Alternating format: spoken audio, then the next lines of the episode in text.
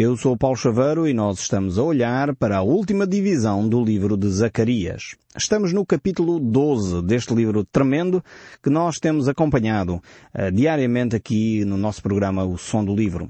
Nós temos apresentado aqui neste capítulo 12 os aspectos proféticos uh, que apontam para a segunda vinda de Jesus Cristo. É verdade, para aqueles que talvez não nos estão a acompanhar uh, e estão surpreendidos, segunda vinda de Jesus Cristo, então, mas ele não veio uma vez já. É verdade, mas as Escrituras nos mostram claramente que Jesus Cristo virá uma segunda vez. E essa talvez tenha sido a dificuldade das pessoas ao entenderem alguns dos textos do Antigo Testamento. É que muitas vezes os textos do Antigo Testamento falam de Jesus uh, e falam de Jesus Cristo apresentando-o como o grande rei que vem para governar e trazer um reino de paz à humanidade.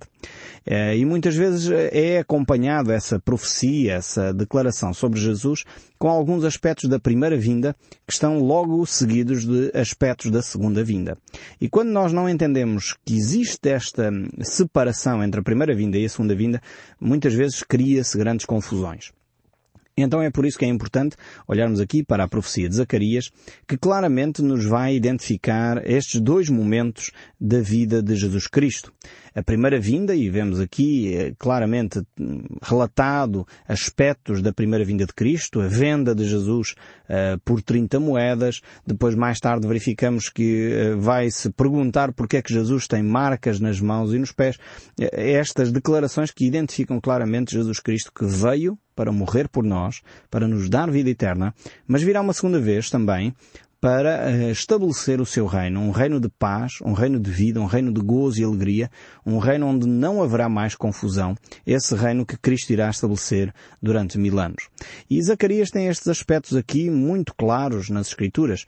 Nós começamos logo por ver, a partir do capítulo 10, eh, exatamente esse aspecto da vinda de Cristo, da primeira vinda de Cristo, onde ele é vendido por 30 moedas de prata, e depois aparece-nos ali, logo a seguir, o aspecto relacionado relacionado com o falso pastor, que nós identificamos como o anticristo, aquele que vai introduzir um período da grande tribulação.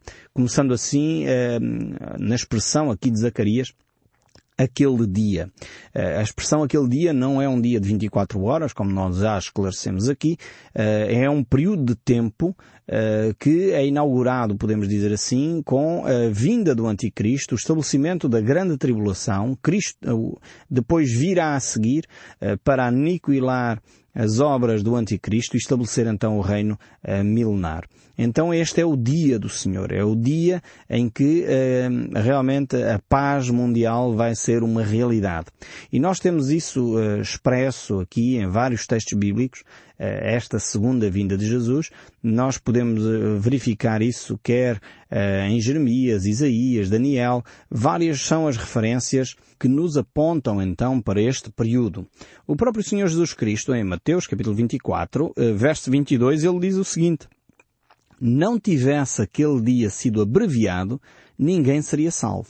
Portanto, vemos que uh, aqui Jesus Cristo não está a falar de um dia de 24 horas, mas um período de tempo em que uh, o anticristo de alguma forma vai ter uh, livre acesso à humanidade.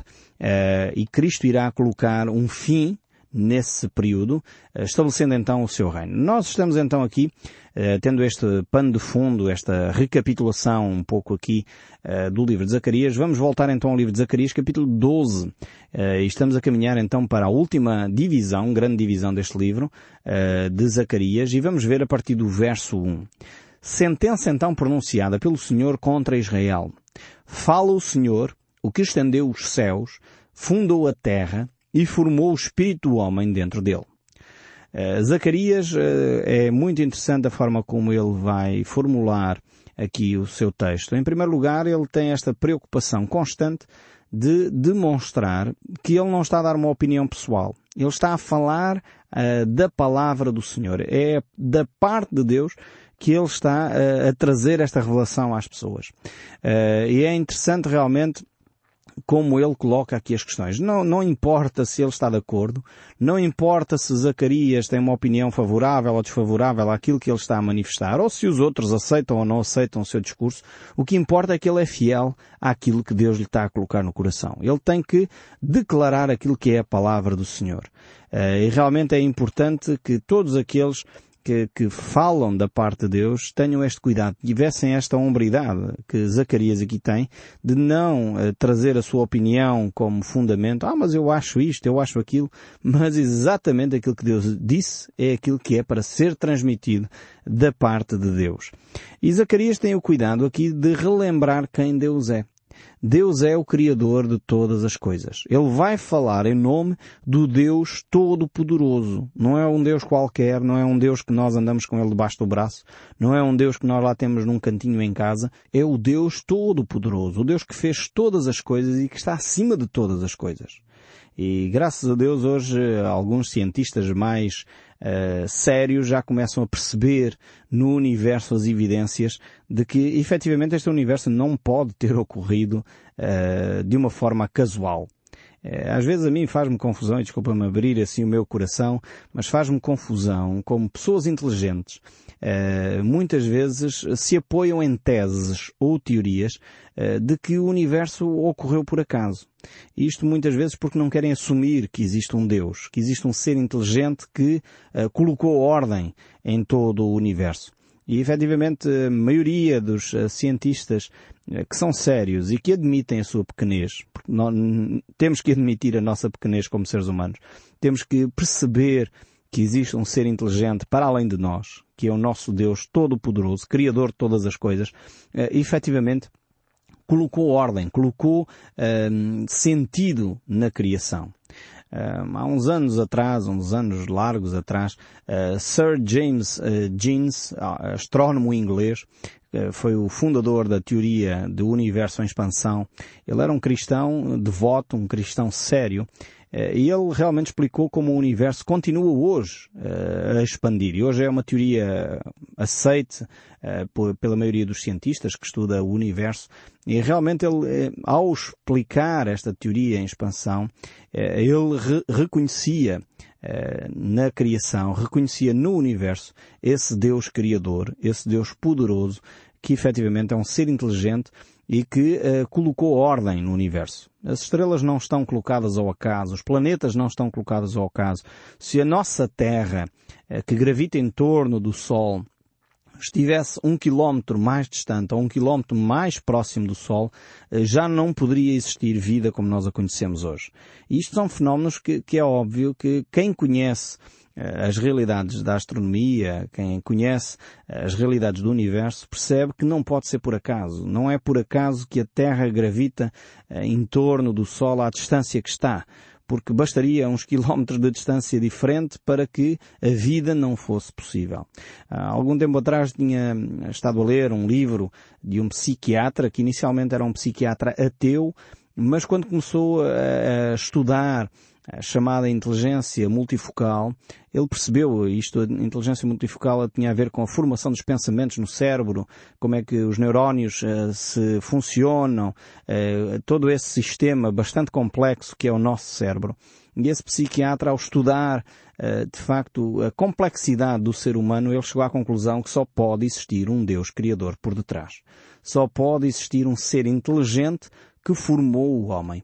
É realmente interessante ver como pessoas que são sérias na abordagem da ciência e que efetivamente eh, não são teimosos, eh, chegam à conclusão que só pode existir um ser inteligente que criou todo o universo.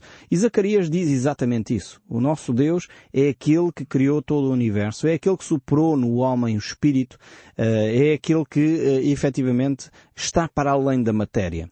E quantos uh, cientistas hoje percebem que nós, seres humanos, e nomeadamente estou a citar esse psiquiatra que era ateu e depois percebeu a complexidade do ser humano. Ele percebeu efetivamente que além da matéria existe mais qualquer coisa.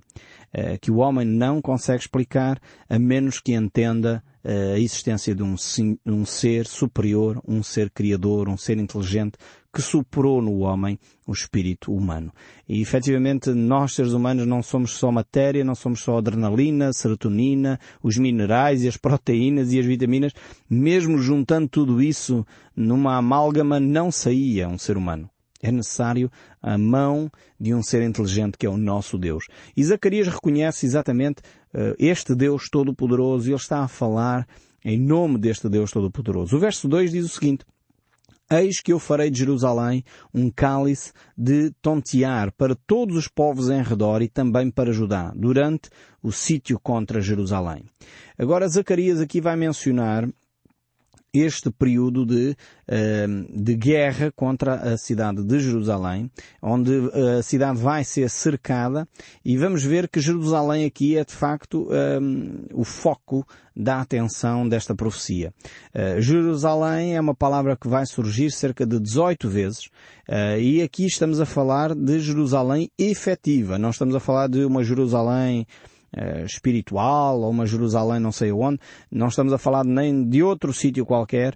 Estamos a falar da cidade de Jerusalém que uh, efetivamente vai passar por um período tremendo, um período terrível, uh, ao qual nós intitulamos de grande tribulação. Um período de grande prova que é inaugurado, podemos dizer assim, uh, pelo Anticristo, este ser bastante terrível que vai trazer a guerra e a fome e a miséria à humanidade, ainda que inicialmente ele se proponha trazer a paz e as soluções para os povos.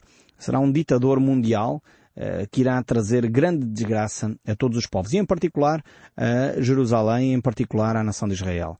Uh, porque Israel, neste período de tempo, num período futuro, não estamos a falar do Israel atual, uh, mas no, no, do Israel que descreve aqui Zacarias, é, é um período em que Israel vai tomar então uma preponderância mundial bastante significativa vão se tornar as testemunhas de Deus na Terra, uh, os tais famosos 144 mil, que algumas pessoas utilizam esse número sem muito bem perceber o que, o que significa, mas o livro do Apocalipse esclarece uh, que esse número refere-se às tribos, 12 mil de cada tribo da nação de Israel. Portanto, não são pessoas de outros povos, não são pessoas de outras nações, os 144 mil que a Bíblia fala refere-se à nação de Israel, a um povo concreto. Eh, nós portugueses não fazemos parte, os franceses também não, os suíços também não, os eh, norte-americanos também não. Estamos a falar de israelitas. É verdade, se tiverem pessoas uh, nesses países que sejam efetivamente israelitas, das tribos que são mencionadas na palavra de Deus, poderão vir a fazer parte, mas são israelitas e não pessoas de outros povos, de outras nações que não tenham nada a ver com a nação de Israel. Então temos aqui Israel como foco outra vez, o centro das atenções mundiais. E diz assim o verso 3. Naquele dia farei de Israel uma pedra pesada para todos os povos. Todos os que a ergueram se ferirão gravemente, e contra ela se ajuntarão todas as nações da terra. Temos aqui esta declaração realmente uh, tremenda. Uh, mais uma vez, uh, Jerusalém surge como centro da atenção mundial. nós já temos percebido que, de facto, o Médio Oriente é um grande caldeirão efervescente de, de tensão. Mas aqui, quando a palavra de Deus fala de Jerusalém, fala de Jerusalém. Não fala de Lisboa, não fala de Londres, não fala de outro país qualquer ou de outra cidade qualquer. E fala desta Jerusalém que será uma pedra pesada. Uh, e a pergunta, no fundo, que se levanta é porque é que Deus leva Jerusalém para o centro das atenções. Uh, não sei se reparam que Jerusalém se tem tornado um pouco uh, o centro das atenções. Com frequência temos notícias sobre o Médio Oriente e em que Israel é um, um assunto recorrente no, nos nossos noticiários. Mas no futuro, comparado com aquilo que vai acontecer no futuro, neste momento praticamente nem temos notícias de, de Israel, porque Israel vai se tornar de facto o centro das atenções e como vemos aqui, todas as nações se vão coligar para um, cercar a Jerusalém e de alguma maneira vão uh, procurar uh, invadir esta cidade. Há um sentimento crescente antissemita nesta altura, no futuro, em que vemos que Israel vai continuar a ser este foco. E de facto Deus vai utilizar a nação de Israel para ser uma testemunha ainda presente e viva no meio das nações enquanto que as nações vão se coligar para esse fim, para colocar cerco à cidade de Jerusalém. Uh, talvez há uns anos atrás nós se calhar poderíamos pensar, mas como é que isso é possível? Não é possível uma coisa dessas? Um, um plano tão elaborado mundialmente? É relativamente simples. Eu não estou a dizer que estará lá todos os povos literalmente, uh, mas uh, se nós olharmos para aquilo que é hoje as Nações Unidas, e as Nações Unidas hoje têm exército, uh, poderíamos facilmente entender o que o texto bíblico está a querer dizer. Então, não estou a dizer com isto que as Nações Unidas são algo errado, mas nas mãos do Anticristo, mesmo as coisas positivas que nós temos hoje serão facilmente deturpadas, manipuladas para aquilo que é errado. E isso vai ocorrer, haverá um crescendo de um sentimento antissemita, nós já verificamos isso, eh, até nos nossos próprios dias. Aliás, a Segunda Grande Guerra e Hitler eh, promoveu esse sentimento de uma forma tremenda, eh, sem que houvesse uma grande razão, humanamente falando.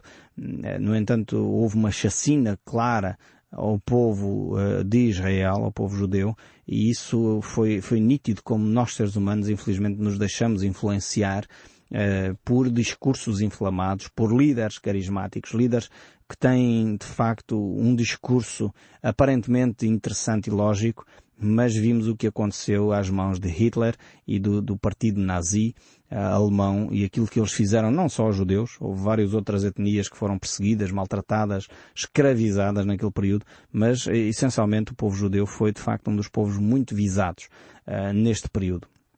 Mas o texto bíblico não se refere ainda àquilo que ocorreu uh, no passado nem no presente. Isto ainda estamos a apontar para uma, uma situação futura, que ainda nós não estamos a viver por enquanto.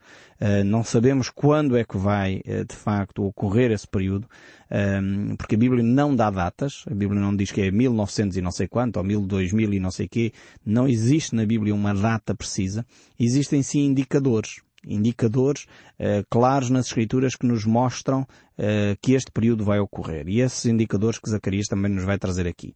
Vamos continuar a ler o texto bíblico no capítulo 12 de Zacarias, verso 4, que diz, Naquele dia, diz o Senhor, ferirei de espanto a todos os cavalos e de loucura os que, que os montam. Sobre a casa de Judá abrirei os olhos e ferirei de cegueira todos os cavalos dos povos. Por outras palavras, Poderíamos dizer que há aqui uma guerra que é irracional, uma guerra completamente ilógica.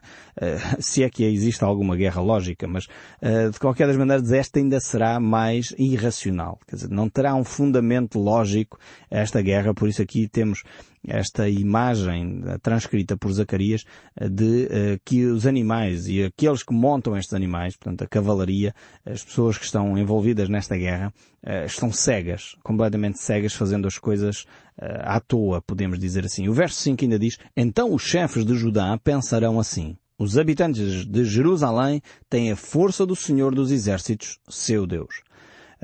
Vemos que apesar de toda a loucura da guerra, Deus vai continuar a proteger uh, o seu povo, vai continuar a ter um plano para o seu povo.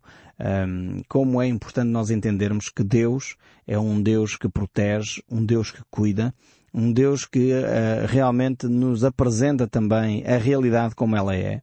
Deus é um Deus que não esconde de nós uh, a realidade. Isto é, é um Deus interessante encontrá-lo nas páginas da Bíblia, porque muitas vezes nós gostaríamos de ver nas páginas da Bíblia outra coisa, mas Deus não esconde aquilo que é a realidade.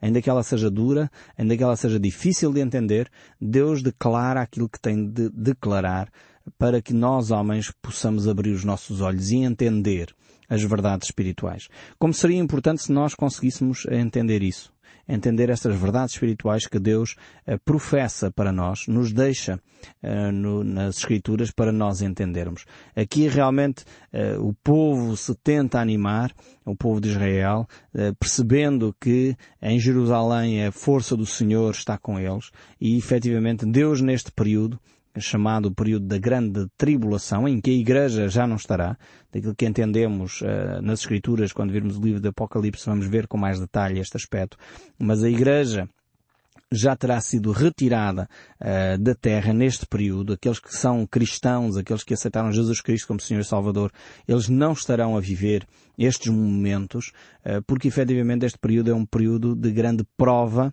essencialmente para eh, o povo de Israel e para todos aqueles que não aceitaram a Jesus Cristo. Ainda terão oportunidades de ouvir o Evangelho, ouvir a Palavra de Deus, e é exatamente esses tais 144 mil que a Bíblia fala, eh, que vêm para anunciar a Palavra de Deus, mais duas outras testemunhas que o livro de Apocalipse nos descreve, que virão para anunciar ainda uma mensagem de esperança, ainda uma mensagem de salvação para a humanidade. Deus é um Deus que dá oportunidades. Deus é um Deus que não nos deixa uh, sem rumo, sem orientação. Por isso ele deixou a sua palavra, deixou ela escrita para cada um de nós, para não só nos encorajar a caminhar, a dar mais um passo na nossa fé, a dar mais um passo no nosso crescimento com ele, mas também ao mesmo tempo a ter uma mente esclarecida, uma mente que percebe a realidade à sua volta. E realmente são textos tremendos como estes do livro de Zacarias que nos animam a continuar a anunciar a palavra de Deus, a continuar a viver o cristianismo de uma forma intensa e verdadeira, porque sabemos que esse é o melhor caminho para cada um de nós. E eu espero sinceramente que o som deste livro continue a falar consigo, mesmo depois de desligar o seu rádio. Que Deus o abençoe ricamente e até ao próximo programa.